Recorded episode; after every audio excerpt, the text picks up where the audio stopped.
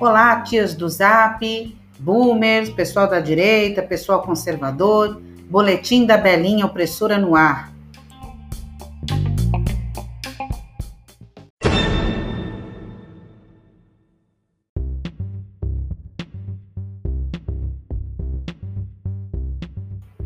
Bom dia a todos, menos para a Natura. A homenagem do Dia dos Pais da companhia será estrelada por Tami Miranda, homem trans. Para quem não sabe, é o filho da Gretchen. É, Para quem não se recorda, em abril de 2019, Tami e sua companheira embarcaram para os Estados Unidos para realizar o procedimento de inseminação artificial, é, o qual foi bem sucedido, e em janeiro nasceu o bebezinho Benton. Nada contra a opção de vida de cada um. Longe de eu querer censurar uma pessoa que não se aceita pelo que é e se transforma aparentemente naquilo que gostaria de ser. Mas ser pai é muito mais do que sustentar e posar para fotos com o filho. Há coisas que um homem trans jamais viveu. Questões como o descobrimento do seu órgão sexual, na puberdade, a ereção, a ejaculação, enfim, todas as dúvidas que um menino pode perguntar ao pai, que estão ligadas ao seu órgão sexual, as quais jamais poderão ser explicadas completamente por um homem trans, pois ele jamais as viveu. Ademais, é, vivemos num tempo de destruição de famílias, não de famílias como Soros ou Rockefeller, mas da família do povão. Estão retirando aos poucos a identidade familiar, de gênero, de religião, de liberdade, e substituindo por ideais escusos, levando à degradação da sociedade. Portanto, uma campanha que exalta uma fantasia ao invés de valores construídos ao longo de toda a humanidade, não é o que esperamos de uma empresa, ainda mais do porte da Natura. É, deixa a sua opinião sobre o que você acha dessa campanha da Natura, se eu estou certa, se eu estou errada. Põe lá no Twitter o seu comentário no post sobre o podcast, tá, tia do Zap?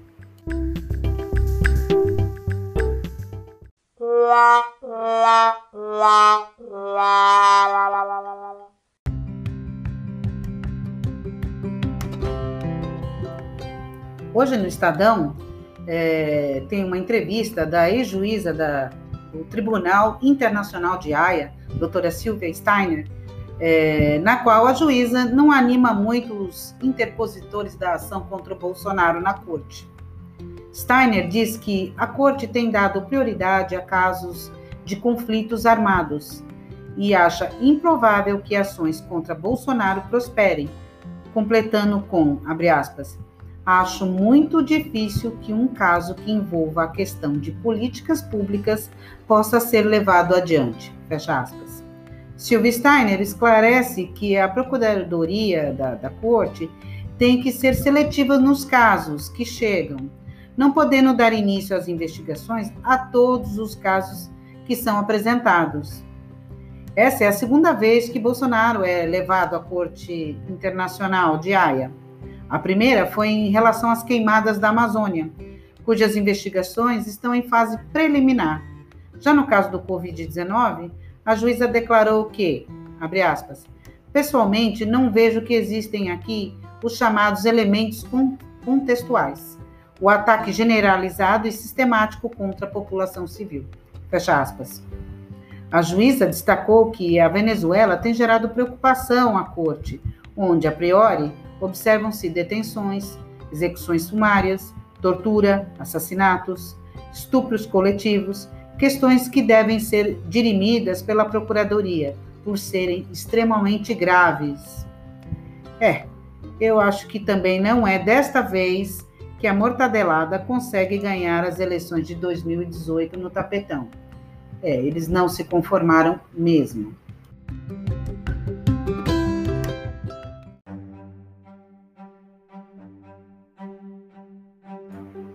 Uma semana após incêndio da Catedral de Nantes, na França, é, um voluntário ruandês da diocese confessou a autoria e foi colocado sob custódia no sábado, por destruição e danos causados pelo fogo. Segundo seu advogado, o meu cliente cooperou e lamenta amargamente os fatos e confessar foi para ele uma libertação. O meu cliente está agora ruído pelo remorso e sobrecarregado pela escala dos acontecimentos. O homem admitiu durante o interrogatório inicial perante o juiz de instrução que tinha acendido três fogos na catedral: no grande órgão, no pequeno órgão e num painel elétrico. Investigado é um homem de 39 anos, refugiado de Ruanda há alguns anos na França. Ele era encarregado de fechar a catedral na véspera do incêndio revelou ainda a existência de três pontos de fogos distintos na catedral, entre o grande órgão, que se encontra na fachada do primeiro andar, e outros dois focos de incêndio têm quase toda a distância da catedral.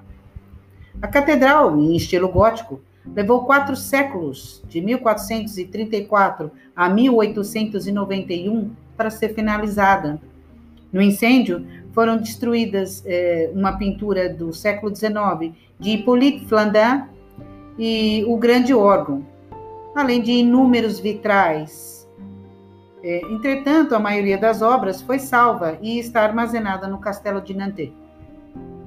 A capela é dedicada à Imaculada Conceição e seus vitrais é, eram essencialmente cenas da vida da Virgem, representadas pelas novas janelas, feitas por artistas pintores como Elie, Denis e Guzot.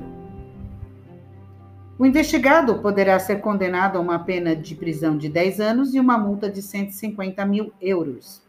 Essa catedral tem um histórico de resistência impressionante. Em 1944, foi parcialmente destruída por bombardeios da Segunda Guerra Mundial. E também sofreu um outro incêndio em 1973. Portanto, com fé na sua padroeira, a Virgem Imaculada Conceição, logo estará reconstruída. Se você se interessar em saber como era a catedral antes do incêndio, você pode acessar o, o site da, da própria catedral, http dois pontos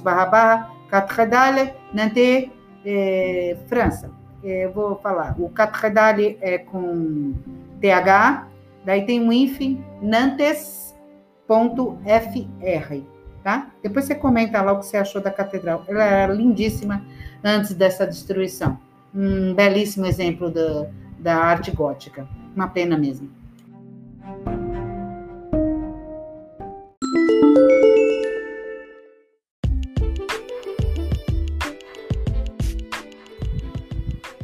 Um cidadão de Singapura é, admite em tribunal americano ser espião chinês.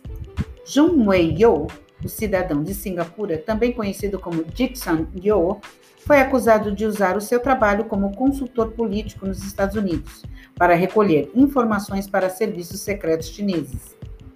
Em tribunal, na sexta-feira, declarou-se culpado de ter trabalhado para o governo chinês entre 2015 e 2019, segundo informação do Departamento de Justiça. No tribunal, admitiu ter encomendado a americanos com acesso a informações de alta segurança relatórios para clientes que nunca existiram. Segundo os documentos apresentados em tribunal, foi recrutado pelo Serviço Secreto Chinês depois de ter feito uma apresentação em Pequim, quando era estudante de doutoramento numa prestigiada universidade de seu país. Esta guerra de espionagem e diplomacia entre os Estados Unidos e a China está a escalar dia após dia. O secretário de Estado americano Mike Pompeo disse que estas decisões foram tomadas porque a China está a roubar propriedade intelectual. Por outro lado, o porta-voz chinês é, do, do, dos negócios estrangeiros, Wang Wenbin, respondeu que as decisões americanas são baseadas numa confusão de mentiras anti-China.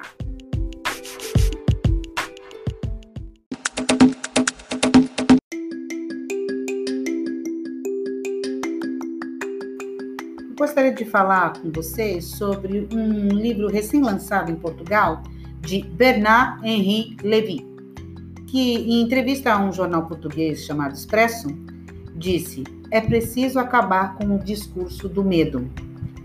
O filósofo francês falou sobre seu mais recente livro, Este Vírus que Nos Enlouquece, que acaba de ser publicado em Portugal. É um ensaio sobre estes tempos estranhos em que vivemos e uma crítica exasperada à maneira como enfrentamos a pandemia. Para ele, abre aspas, confinamento é uma palavra fascista, fecha aspas. Só por isso aí eu já gostei desse livro. É um texto belicosamente hostil à linguagem da guerra, do medo, do distanciamento, formas de servidão voluntária. E é também um ato de indignação contra os indignados, contra os que viram na Covid uma intenção, um castigo, uma mensagem. De modo que nada escapa a esta crítica, crítica exasperada à maneira como enfrentamos a pandemia. Nem os aplausos à varanda, nem os diários do confinamento. Bernard Henry contesta que os que querem aproveitar o coronavírus para arrasar o que a civilização ocidental tem de melhor, contra os que pretendem ver o vírus uma mensagem, contra o alarmismo do apocalipse, contra os obcecados pelo descrescimento e contra outros defensores da penitência, Levi contesta a ideia de que no recomeço após a pandemia, nada deve ser como antes. Pelo contrário, contra um mundo refém do medo, temos que voltar à confiança do aperto de mão, dos abraços e das viagens. Aliás, ele é um, um viajante contumaz e um abraçador contumaz. Ele gosta muito de abraçar as pessoas e viajar. Neste livro, o filósofo denuncia a tentativa visível de utilização da pandemia pelos usuários da morte e pelos tiranos da obediência, cujo objetivo é estrangularem a liberdade dos cidadãos a coberto da urgência sanitária e do delírio higienista. Estamos perante o que chama de o primeiro medo mundial, é, Primal Fear Mondial, é, um vento de loucura assola o planeta este livro recorre ao pensamento, à história e à filosofia para nos ajudar a encarar com racionalidade uma pandemia, que não é a primeira e nem foi a mais mortífera que a humanidade conheceu até hoje. Um livro em defesa da vida, em toda a sua plenitude, convivial, amorosa, política. Um livro em defesa das portas da liberdade, que são aeroportos, viagens, cosmopolitismo e comércio. Eu não sei se ainda ele foi lançado no Brasil, mas eu tenho certeza que vale a pena. E eu acho que muita gente deveria ler. Alguns governadores de estado, alguns prefeitos deveriam ter como livro de cabeceira esse livro do Bernard Henri Lévy.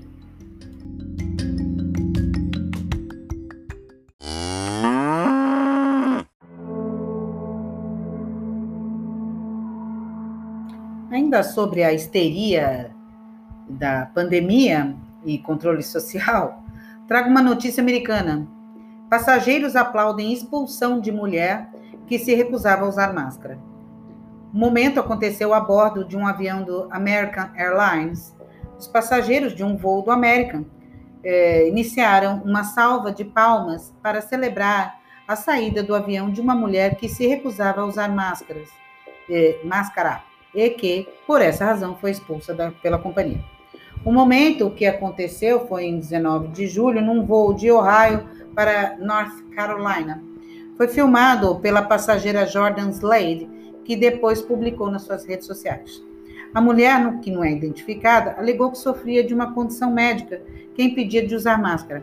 De acordo com o Daily Mail, a decisão final, porém, foi de expulsar a tiazinha do voo. No vídeo é possível ver-se é, a mulher a reunir os seus pertences pouco antes de ser presenteada com uma salva de palmas. Vai-te embora! Ouve-se dizer. A mulher ainda reage. Batam palmas à vontade. Depois é escoltada para fora do avião. É, o porta-voz da companhia aérea disse que a mulher tinha exigido ser a primeira a entrar no avião e que estava a discutir com os funcionários e assistentes de bordo desde o check-in. Já no avião, recusou a guardar o celular e depois não queria usar a máscara. Apesar de pessoalmente discordar do uso de máscara, reconheço que regras são regras. Se todos têm de embarcar no avião com máscaras, a mulher também teria que usá-la. O combate à lei de obrigatoriedade do uso da máscara não se faz dessa maneira, mas pressionando os parlamentares e as autoridades para que não tenha mais essa regra. A desobediência civil de apenas uma pessoa é ineficaz para a causa e ainda causa aborrecimento ao manifestante. Né? No caso, ela foi expulsa, perdeu o voo e ele pode até parar numa prisão, de repente, o que ela fizer, né? E vocês, o que pensam? Vocês acham que tem que usar máscara, não tem que usar máscara? Comenta lá no meu post do Twitter, por favor.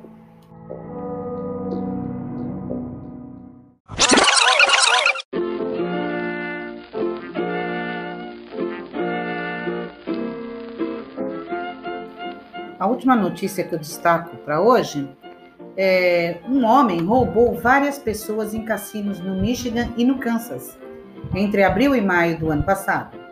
O suspeito conseguiu aceder à informação pessoal das vítimas e usou carteiras de habilitação falsas para levantar dinheiro das suas contas bancárias. O homem, identificado como John Coletti, de 55 anos, disfarçava-se de idoso recorrendo a uma máscara pró, prostética. Eu não sei como é que é isso. Eu acho que é aquela igual do Missão Impossível, sabe? Que, que o Tom Cruise põe e fica parecendo outra pessoa. Eu acho que era isso.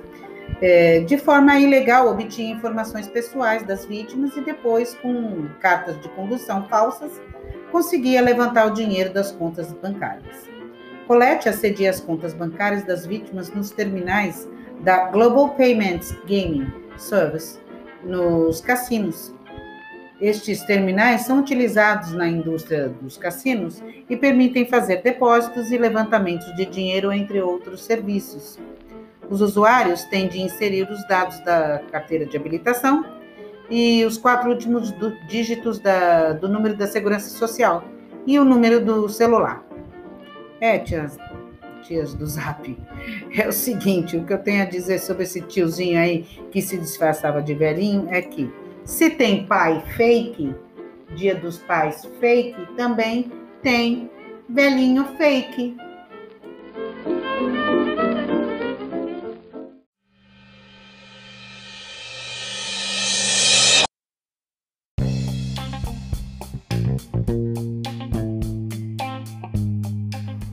É isso aí, minha gente. Essas foram as notícias de hoje, os destaques de 27 de julho de 2020. Uma boa semana a todos e eu espero que gostem, comentem e principalmente compartilhem o podcast nas suas redes sociais. Até o próximo Boletim da Belinha Opressora. Um beijo a todos!